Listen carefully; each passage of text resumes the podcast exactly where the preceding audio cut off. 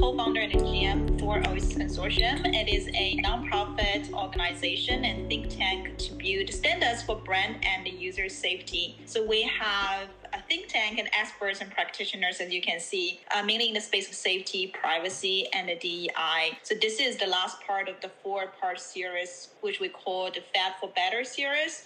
And this session mainly focuses on privacy. And we have a great guest here, Alisa, Robert, and Greg. So I will leave you to introduce yourselves. Alisa, do you want to kick off first? Sure. Thanks, Tiffany. I'm Alisa Hutnik, and I'm a partner at Kelley Drye, a law firm in DC, and I'm all things privacy. I do the compliance side when the government investigates companies and the litigation side. So hopefully using that background to inform today's conversation. Thank you, Alyssa. Greg, would you like to go next? Hi, I'm Greg Kidd. I'm the CEO of Global ID, which is about portable identity, self sovereign identity. Previously, I was at uh, the Federal Reserve in the payments group, out of the board. Was also the chief risk officer for Ripple. Was early investor at uh, startups like Twitter and Square, Coinbase and Robinhood. So been to the rodeo. awesome, Robert. You are our final guest. Hi, everybody. My name is Robert Cunningham, and I'm the head of legal at Ketch. We are a privacy and data governance software company. And happy to be here, new to Clubhouse, and excited to start with a bang. Thank you. Um, I want to kick off this whole session with uh, the first question. We have talked in this industry about more compliance. So, does more compliance equal less data? And how have you told about this trend in the industry to the businesses? Tiffany, I'll take that to, to start with because it comes up often in my day to day, and it's a really legitimate question. So, let's start with what I think is undeniable that more compliance means more overhead for businesses. And I define that broadly. So businesses have to deal with these new laws, GDPR, CCPA, CPRA, whatever it is, Virginia law. And sometimes dealing just amounts to deliberately ignoring. So that can happen too, but that's still dealing. So back to the question, does compliance equal less data? I think what we're asking is does giving more transparency and more opportunities to opt in, uh, more opportunities to opt out and not opt in, I should say, does that result in you collecting less data? And I think the answer is yes. I think the answer to that is yes. And there are companies that have tested it. So, as an aside, if, if any of you have ever experienced or would know that you were experiencing, you know, a TCF version 2.0 implementation of consent, that's for the folks who are really in the details out here that very well could have been designed as an effort to boggle the minds of consumers when they go to a web page. So, like anything, all this can be done well poorly, meaning transparency and consent can be done well or can be done poorly. So, what do you tell businesses? The second part of the question. I think that there was a period when putting your head in the sand or hiding in the herd or waiting and seeing was absolutely defensible. And I think that period has passed or is very nearly passed. And it's time to embrace the fact that more compliance also equals more compliance. And compliance is becoming more valuable. And that's because the real risk of enforcement is rising. That's a topic all of its own that we can go into if folks want to. But it's also, the value of compliance is also rising as customers begin to place a premium on brands and destinations that they can trust. I think it's likely that more compliance will result in less, but better and more comprehensive personal data. And I think companies should probably turn their focus to winning these commercial battles of the future because relying on third party data is becoming a cost benefit loser, in my estimation. But I'd love to hear what, let's start with you, perhaps, Alyssa, maybe respond to any of that or your own ideas. Uh, before we move to Alyssa, Robert, I don't know if um, you're hanging out in a mansion or something, but it's a little echoey where you are. I don't know if you're able to. I will move to a different section of my mansion as soon as I can. Okay. awesome. Alyssa, please go ahead.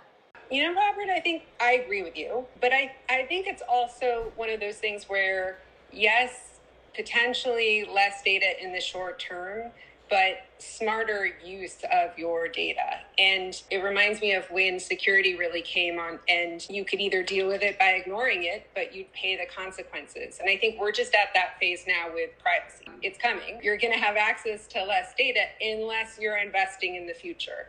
Unless you're investing in your brand recognition, your relationship with the customer, I think the challenge is going to be the small and medium sized business. How do you then reach your audience? And that's that's innovation. We're going to try to solve that and I don't think we have all the pieces laid out yet for that solution.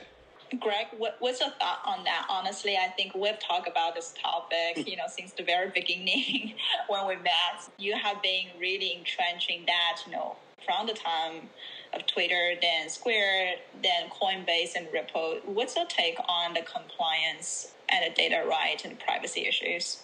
We have a different thought leader than most people. We, we believe the great thought leader in this in this realm is Nancy Reagan, Ronald Reagan's wife, and and she had this saying, which is just say no.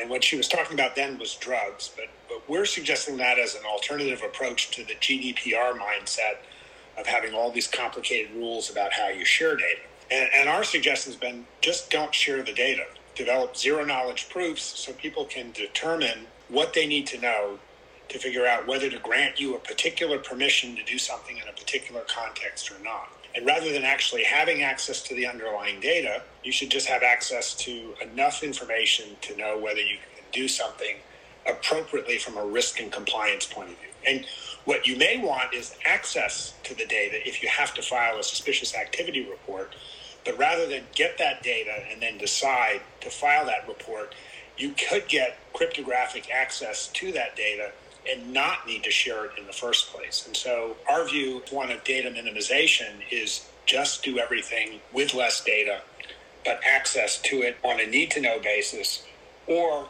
immediate access to zero knowledge proofs that let you decide whether you should do what you're going to do. So we think that GDPR is a way over bureaucratic approach that still results in way too much sharing. And the concept that you can unshare data once you've shared it. Last I looked, except in uh, Back to the Future, nobody's invented a time machine that can make you really have that right to be forgotten materialize because it really is hard to like unshare something and really, really be confident that once something was public or was shared, can be unpublic or unshared. We just think that that's a bureaucratic construct, and that actually Nancy Reagan had a better understanding of this. I like that, Greg. Uh, didn't see that one coming. Sounds like you're also speaking, at least implicitly, to Alyssa's comment about innovation. Uh, you are describing some innovative tactics to solve this problem in a different way, and as well intentioned as bureaucrats in, in, Brussels may be, maybe there's some on here, who knows, uh, they did not perhaps have the same sort of exposure to the innovation that you're describing. They probably weren't following Nancy on Twitter. Yeah, and to my mind, you raised the, another hot topic of the day. Welcome Alyssa's comments on this as well. And, and this is being written about constantly, which is never mind how we minimize or purpose limit the data we collect, just collect less data, right? This is this is a topic that's in the news all the time. Collect less data. Stop making more rules around how we hoover up all this data. I think that's another one that's a tough sell to the businesses unless we are throwing that innovation catch-all out there or panacea to them.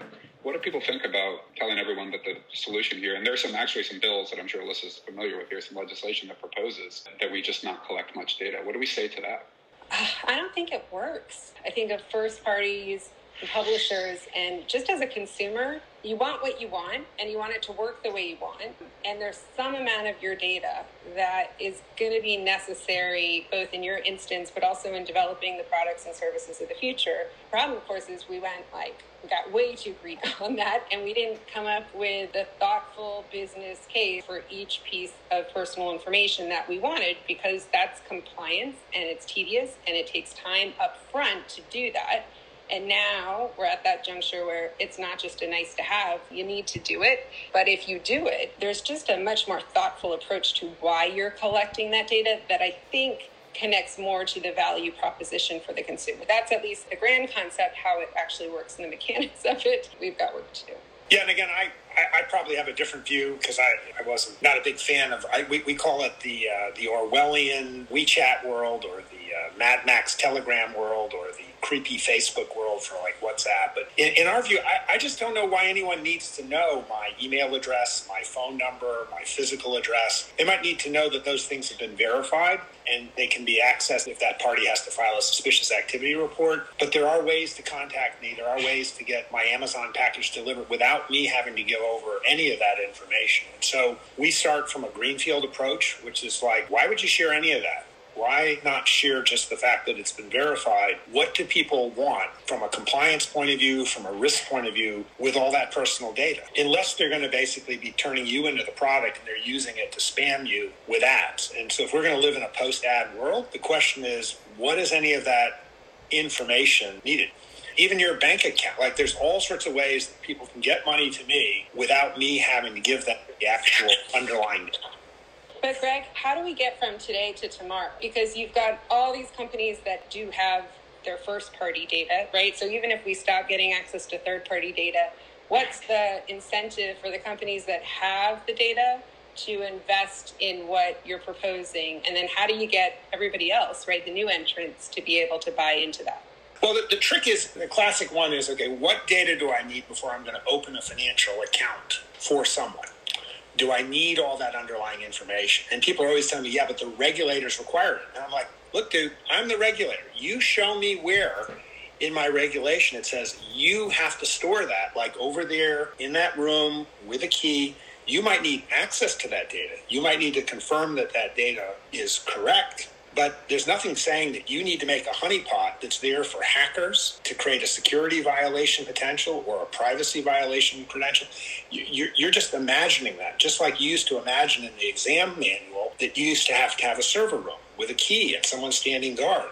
You didn't think that there was the possibility that somebody could do this in the cloud. So just like cloud computing can now replace how people used to do things with having a server room, there is a way to have verified information, access to it for compliance purposes without creating a honeypot. So, what we're saying is there's companies out there that are willing to open up accounts for people without the friction of collecting all that personal information again. And they're just going to hustle. They know that they have access to verified information that's been risk and compliance scored, and they're going to reduce friction, have a lower cost to serve, and they're going to basically take customers. It's a kind of a different way of doing open banking. If you still want to go and do it the old way, collect all this information, what the hell are you going to do with it other than make it a security risk and a privacy risk for your company and your customers? You can do it. So, look, we're not going to get Bank of America or Facebook to give up vacuuming all this personal data. But some of the companies that are newer, that are willing to hustle, want to make experience better for their end users, they're willing to do things on a true risk and compliance basis in terms of true risk as opposed to checkbox risk and compliance procedures. And so best practice is not to collect a bunch of data that you don't really need to service the customer but you're just used to getting, maybe for other kind of marketing, spammy kinds of reasons, but maybe the future isn't built based around ads and marketing and spam. Great. I would just like to add on to what you said. I think, you know, everybody on this panel are defenders for privacy, and that's why we're having this conversation. We do have a line between emerging and new platforms, as you said, right? They can embed safety, privacy, and even like DEI from the design phase. You also have the legacy and existing platforms where on top of what you already have done, you want to actually have a new infrastructure and content management for the future. So I do think that the challenge for the new platforms and the challenge for the existing platforms are different. I think a lot what you're saying are definitely suitable for the new and emerging platforms and, and, and what they should do. But I think for the legacy platforms, I think potentially a different set of challenge there. And I want like Robert to talk more to it. But I think another thing is to your point, Robert, I think less data, be precise on that, right? So we might have less volume data, but we might have more value of the data. So taking the Brave browser uh, as an example, you know, compared to Google. So Google is actually now faced with a lot of challenge and there are all the recent, you know, policy change and security features. And I've been always wonder how much the pressure is coming from knowing there's a whole new generation of the new platforms like Brave to truly actually not only defend privacy, but monetize uh, the privacy into a true LTV per individual and per customer. And very curious to hear your thoughts, like two scoop thoughts, like Greg and Robert, on existing platforms versus new platforms, Google versus Brave here. I hope this is at least partially responsive, Tiffany, but I think that there has been a real haves and have nots consequence of regulations like GDPR, anything that's strenuous and high overhead, as I suggested at the outset, has really divided, you know, the 10, 20, 50 companies that can devote the resources to knock this compliance out of the park and those that can't.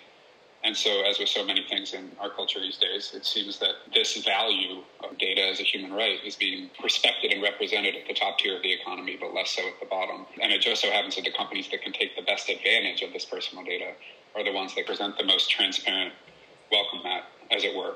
I, actually personally am probably less of a privacy firebrand than I'm going to uh, ascribe you to be, Greg. I hope you take no offense there. But my thinking in response to Alyssa's question of how do we get there from here, I think is partially the law. And I, I guess I have to say that in part because I'm a lawyer. But when you look at what real compliance with these regulations looks like, whether CPRA or the New Virginia law, or I don't know if anyone saw what the Spanish DPA said maybe earlier this week, and just created a whole new level of rigor around what it means to be transparent and what it means to have a legal basis to process personal data.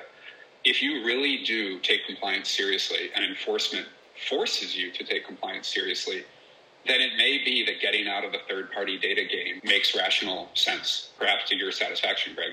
Getting out of the third party data game and when Google makes the third party cookies go away, maybe it makes sense to just not be doing it anymore and move, like Google, for example, to taking advantage of what you already have in your back pocket and, and, focusing on innovation, as Alyssa says, or focusing on the advantage this, that some of these platforms started from. Google is, is moving away from the third party cookies in Chrome into the federated learning of cohorts, the FLoC technology, where they are basically going to take advantage of their treasure trove of first party data under the guise that that's safer. So, what am I saying? I'm saying part of how we get from here to there is the law and enforcement of the law. And these laws will make it painful enough to be violators of privacy and transparency, such that new solutions to these commercial problems are rational, not just poetically just.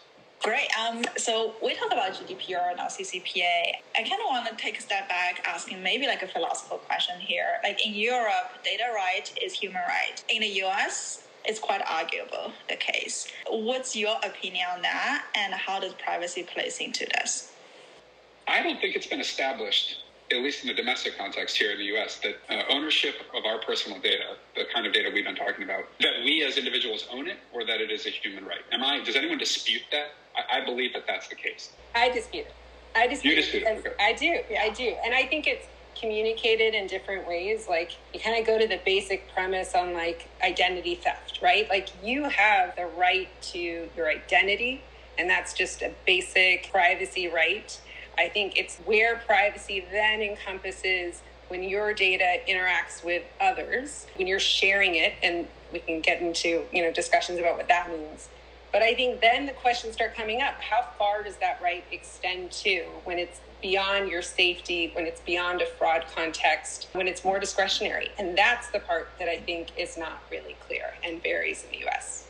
So, my view is that privacy has been attempted to be elevated to a human right in Europe in, in their European bureaucratic way. In the United States, privacy has never been recognized as a human right as far as in a commercial context, as far as I can see, because in the US, with terms of uses that are essentially terms of adhesion, you basically have the right to sign away your privacy rights. It's kind of like a right to work state where you basically makes it really hard for a union to operate. But the types of terms of use that we have in the United States mean that like right out of the door people are just waving their privacy rights goodbye. There's an attempt to carve that back through legislation but in the united states i used to think like it was the uh, 10 commandments then the bill of rights then the constitution but in the united states the way things operate is terms of use are elevated above everything else, including common sense. And privacy rights, as far as I can tell, have been shredded in the United States. And Facebook owns your identity, and Facebook determines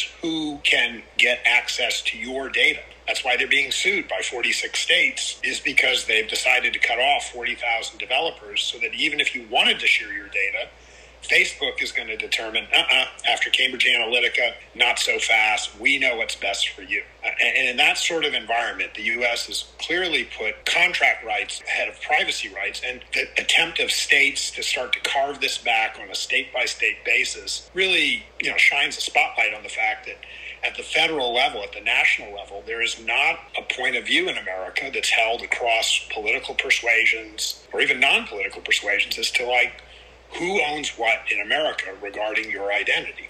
And again, I want to I want to differentiate between privacy as in identifying who you are versus your data.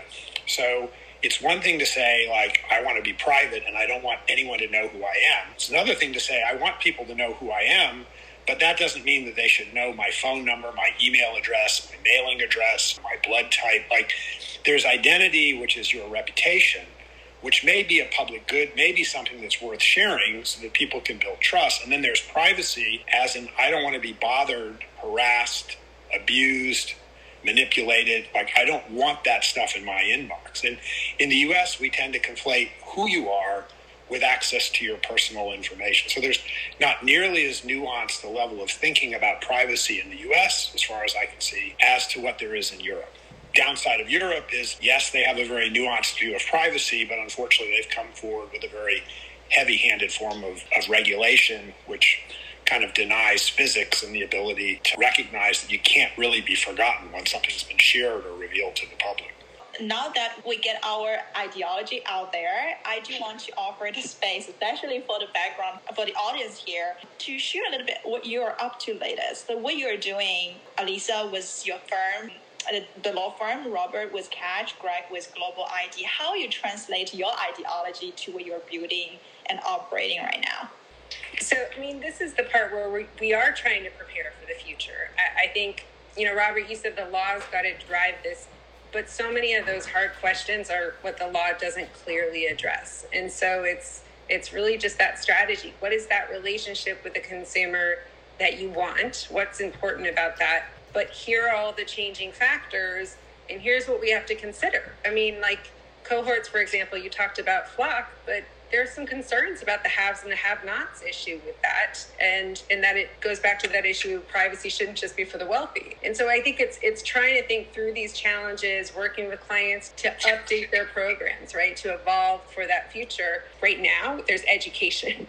You got to get on the same page in order to build on top of that. But it's a really interesting time while at the same time you got to defend yourself against legal action and that's not slowing down either uh, yeah, I'd, I'd, say that I spend, Greg, I'll get myself out of the way here. I spend a lot of my time, I'd say, picking up where where Alisa might leave off. No offense to Alyssa there, but she she helps companies understand the rules of the road and what they might need to do or what innovation might look like. And I help companies understand uh, where they take it from there. Like, what do you actually put into action on your websites, on your apps, and in your internal systems to collect data and manage it according to these regulations or according to your interpretation of these regulations. And so, as Alyssa says, there's a lot of education that goes on. And that sounds grandiose or hubristic because I don't hardly know all of the answers. As Alyssa says, many of these are, are known unknowns. But we're trying to find a path forward that respects privacy and also respects the fact that businesses are trying to figure out what they can do with personal data recognizing, as Greg rightly points out, that there's a difference between who you are and the data that might be actionable around your, your being. And so for, for me, and, and, full disclosure, I you know I'm an investor in Brave, and we are. One of the reasons we invested in Brave is we're we're fascinated with the concept of a privacy preserving browser. And frankly, folks, I, I'm not a privacy maximalist. It might sound like I am. This is really more of a what we call is like I'm in the identity business, and we view identity as a right and also a responsibility. And we do think that people have a responsibility to reveal enough information about themselves so that the other party can figure out whether they can trust them in a particular context and situation. So I'm not around campaigning for everybody to be like a, a dog on the internet. I do think that you can give enough information so people can tell enough to know whether they can trust you or not and whether they can offer you and make a decision to grant you a particular permission.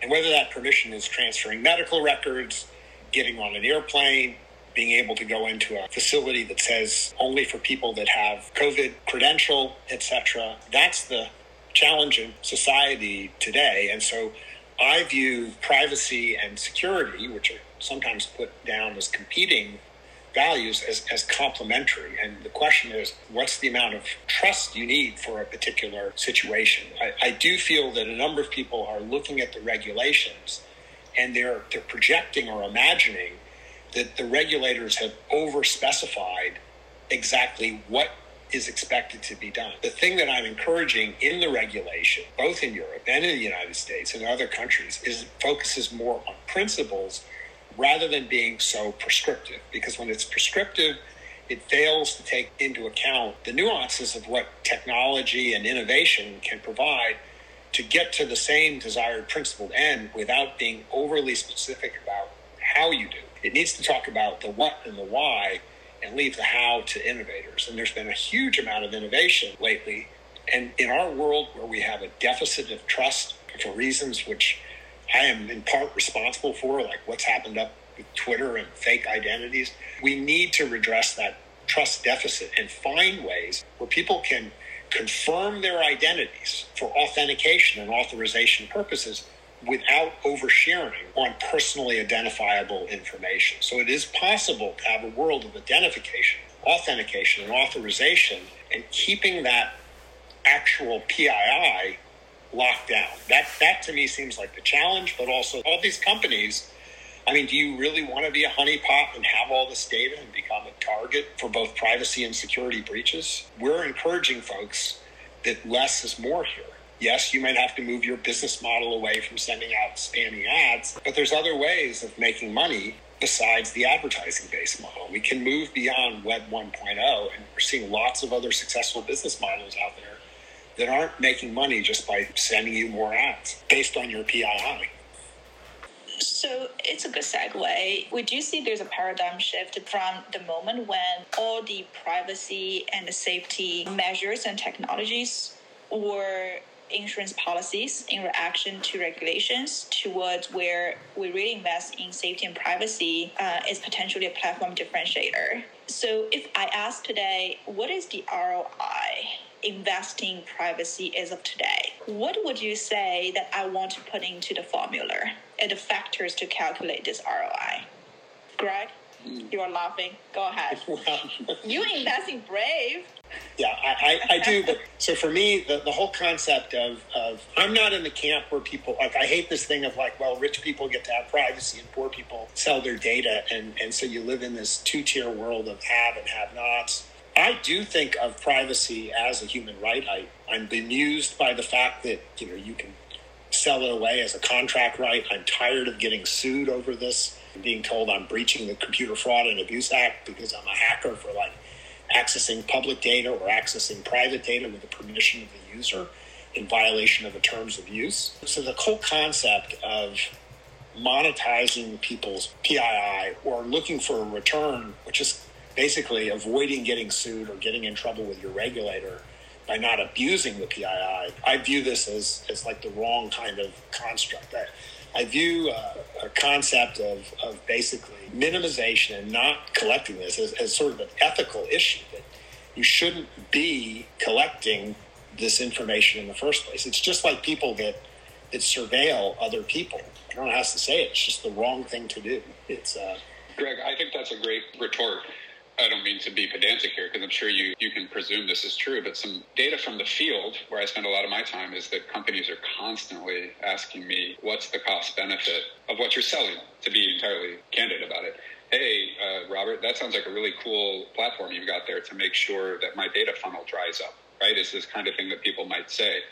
And so the kind of thing that we put into the ROI, for what it's worth, is if we work from a baseline that you are willing to engage in some level of compliance, you as a business are willing to engage in some level of compliance, how much employee time are you spending on a suboptimal or manual or friction filled response to these laws? And how much, to Alyssa's point again, which was so well made, how much innovation can you bring to it to do it better? But my point, my point is, undeniably, businesses are still asking, what's in it for me to address this hyper compliance that appears to be required by these regulations versus the nice data intensive data mining that I have been engaging in for years past. And I want to throw out a perhaps incendiary comment about the haves and the have nots. I do sometimes wonder whether this is a solution in search of a problem. And I mean by that that a lot of people who purport to care about privacy still use these services that are known privacy offenders and seem not to think twice about. And as long as we're having these conversations in the rarefied air of invite only spaces, I wonder if we're not doing enough to be aware that, of the fact that people's behaviors are in tension with the sorts of things that we presume they care about. But I think that has so much to do with consumers still want it to work. and they still want it to be interesting and they still they want the ROI. I don't know that we're there yet because plenty of us embrace and really want and champion the most privacy protective ways of doing things, but then along the way, we're just not there yet in terms of delivering the experience on top of that very pro privacy platform. And we may yet be there at some point in the future, but I still get back to the how do we get from here to there and, and embrace those and be able to harness the knowledge to get to a both usable framework that is privacy protective. I'd love to go back actually to a, kind of a more concrete example. I'd love to hear how you guys think about that concrete example in that uh, in the ideologies that you all mentioned. One pretty easy one is is Uber. And when you go into a taxi, right, you, you probably have to tell them where you're going, and you have to trade that piece of data that you know I'm going to this this spot in order for that taxi driver to drive you there. There's also probably other pieces of information like your picture that's helpful for the driver to see who you are, your name so they can confirm that you're the person that should get in the car. If you forget your wallet inside the car, it's probably helpful that they can reach out to you in some way, shape, or form to, to tell you that your wallet's still in the car. They also track you in your entire trip. It's good for safety maybe because you can tell a friend, hey, you can track and follow me here. They use it to improve their data systems. They track a lot of information, right? So, from all the stuff that we talked about today, where do you come on what Uber should look like in five years, 10 years with privacy in mind? So, so this is Greg. And so, an interesting thing about Uber is it's true there's all this information but think about what happens when the driver is trying to find you. You can text each other you can call each other but the driver doesn't know your phone number and you don't know the driver's phone number. Now it's true that uber's in between and they know and they're connecting you but they're actually connecting you through a level of indirection. But if you could imagine how that model could also be built in software without actually having a centralized operator like uber the whole world of DeFi and what we're seeing now is all that's possible without having anybody know that, and yet you still being able to achieve that. And so that's a perfect example of people being able to communicate in a certain situation. But once your ride is over, that driver can't call you anymore, and you can't call the driver because you don't have the PII to do that. Uber does, but you could actually even design this, and we're seeing examples of this now in the DeFi world, without Uber even so we have these new models where you can get things done, you can communicate, you can do the things you need to do. And, and in a case or situation where law enforcement guys with guns and badges need to come in because something terrible has happened, you can still make that situation happen too as an exception to the normal use case. All that with a much, much lower footprint of shared PII. Now, GDPR does not envision that this is possible. And yet we know it is possible and it's happening in the DeFi space, but there is the possibility of a future Uber that is more decentralized and flattened than what Uber is today. I think I would challenge the presumption that a significant number of people want Uber or Lyft, for that matter, to change from how they operate today. I'm trying to invoke a little bit of Alysa's very relevant points that what consumers want is still critical here, right? I, I enjoy the ride sharing experience and I think it works pretty well. Greg, one of the things that I think about is recasting this as a security conversation. I'm willing to part with data that makes the experience, whatever the experience might be, I'm willing to part with that data. Even knowing that Uber may or Google or Facebook may profit off of that data in a way that does not directly redound to my benefit, I'm willing to part with that data if it's secure. And I think that there are massive opportunities for innovation on the security side, even though we, we operate under this cliche that everything's hackable and will always get hacked. And recasting the question is what if the Uber experience essentially just gets better in all the consumer friendly ways it could get better, but you have a secure data transfer and data hosting experience that is solved by technology, and I'm not a technologist. That would be my reaction to that. I, I, I like the experience and I would like it to be more secure so I can feel more safe, even physical safety for that matter. But that would be my response but you know that's that's what banks said. They said, well, people want this, like just like they want Uber, so that's why we're always going to have banks. And then crypto came along and said, hey, we can make it more secure than banks, we can make it faster than banks, we can make it cheaper than banks. And, and all I'm saying is we've seen that now, not just for moving money, but you could have that for moving parcels as well. And so I I want people to have the exact same experience as Uber, but you know Uber's taking a big cut in between. And so the new platforms that we're seeing have all the security, all the privacy of Uber without the weakness of Uber. And, and Uber is a point of failure, it is a point of potential. It's a honeypot of information for hacking. just like the banks were. And so we are now seeing solutions in a number of industries where the, the normal intermediary that's in between can be flattened out. And that's that's been the amazing revolution of the the last five years. It's not happening right now with couriers, but we are seeing it happen with banks. But there are a number of industries where that fail point, that central point, can get disintermediated out, and we can increase security and privacy at the same time. Hasn't happened yet in the Uber space, but my gosh, that's the original industry I came from. That's the first company I took my IPO in. The holy grail for us is to like Uberize Uber, make the Uber system work without the Uber company. It's one big smart contract. Greg, this might be an interesting uh, segue in, in terms of uh, what would your pitch be to a person who uses Chrome, who uses Uber, to switch to Brave or decentralized Uber? Like you're, you're an average person currently just living in the world. What would you tell them to get them to switch? As Greg is thinking of his answer, I, I do want to say if anyone has any questions, the audience will start bringing folks up if they'd like to come up. Go ahead, Greg. Well, like I mean, the main advantage of Brave is I don't know if you guys have used it, but the pages load a lot faster because you're living in an ad-based world where like a lot of what's loading on Google Chrome browser is, is is ads, and that whole system for them figuring out what to load is a heavy, heavy, heavy load. So forget about privacy, forget about security. It's just a faster browser, and so you know, on top of that, a lot of times people aren't going to like pony up and pay for privacy or even security and look, I'm one of those lazy people. I'm, I'm lucky in life. I, yeah, if my privacy gets breached, it's like, okay, security, okay. It's not going to like ruin my world. And so I often make that trade off and just do what is easy mm-hmm. from a, a laziness point of view. But there are simple things like less friction, like in banking for moving money. If I can move money faster, cheaper, with less complexity than a bank, I like that. And if I have a browser that loads pages faster than Google Chrome, I like that. So even though there might be privacy and security arguments, I like the other benefits of building a world that's simpler. And like in the Uber example, you could have a bigger pool. You could have the ability to access drivers that are both like Uber, Lyft, and other drivers. You can get more liquidity, faster service, lower prices, less of a middleman, but it takes work. And in some industries, like browsers, like money, we're seeing the impact of this flattened world that still has the ability to connect with the party, so you can still communicate without the heaviness and overhang of PII sharing. It just hasn't happened yet in the Uber space. I find that uh, seductive, Greg, and I think that it's a noble goal. I also want to point out, because I know from some of the folks on this call that I've spoken with in the past, that we might not have seen the shining future of more personalization yet, which is to say, like, there's a level of a personalized experience that is tantalizing out there in the future that none of us has even seen yet. So this is meant to go in the, completely in the other direction, right?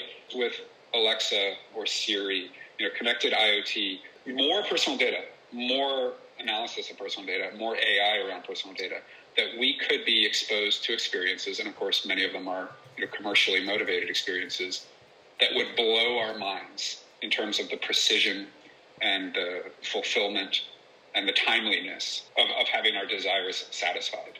I know that all sounds very hand wavy, but I want to throw that out there as a counterpoint because I have heard from some of these dreamers of what that world could look like and I wonder if we're being potentially dismissive of, of how wonderful that could be because we haven't been able to imagine it with any clarity.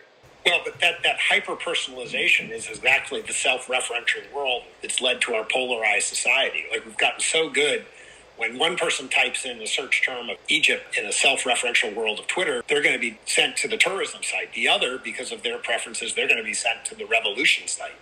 And so we end up in our echo chambers completely in personalized bliss where our personalized data is turned back on us in a Clockwork Orange kind of experience like to give us exactly what we want. And that leaves us all in a more polarized insular self-referential society that, that has exactly the kind of problems we're seeing. And so i i feel like i've made my contribution to that frankenstein monster by being part of twitter. And i'm you know proud of my time at twitter but I'm also aware of what, what has resulted from that, of that hyper personalization world. And so to some extent, I'm asking the question of like, really? Do we really want that hyper personalization to play out to its logical extreme? Or are there some times when we want to actually be in a less personalized environment where something isn't making an assumption from everything else we've done so that tomorrow is just a reflection of everything we did before because we put something in and what comes out reflects exactly what we put in hyper personalized to us that just results in a world of hyper polarization and echo chambers I have a unique setting on my Alexa that tells me something that I don't want to hear every five minutes. So it just keeps me it keeps me honest. Greg, I can share a link to that to that feature if you're interested. Has anyone in the audience wanted to tell us that we sound like buffoons, or tell us that we're right on, or anything? I have to say, as mostly a listener in this room, I found this conversation fascinating. For me, most of the conversations where people mostly agree with each other is quite boring. So I love this exchange and dialogue of people who don't quite agree on the topic, but agree on the importance of it. Oh, I think we have somebody who'd like to come up. Hi, Tony. How's it going? Hey, it's going well. I, I, I just want to follow on to what you were saying about uh, hyper personalization and maybe that's not the right direction or there's some pitfalls with it. I, for the first time uh, yesterday, I had a, a, chat with an AI chatbot called Kuki, uh, which I'm sure all of you have heard of. My experience of that was very strange because it was actually delightful for the first few minutes. It was delightful because the answers were not predictable, actually. Like it, it kind of threw me a couple of different turns, and I'm like, okay, well, it's clunky, but it's kind of delightful because it's clunky and the answers are not predictable and the conversation was not predictable. But I'm like, well, once that technology gets dialed in and Kuki knows what I like to talk about and, and when I'd like to talk about it, it's going to get boring. You know, so I, I had this like very conflicted experience uh, with Kuki, and uh, we had this funny uh, conversation about the Turing test.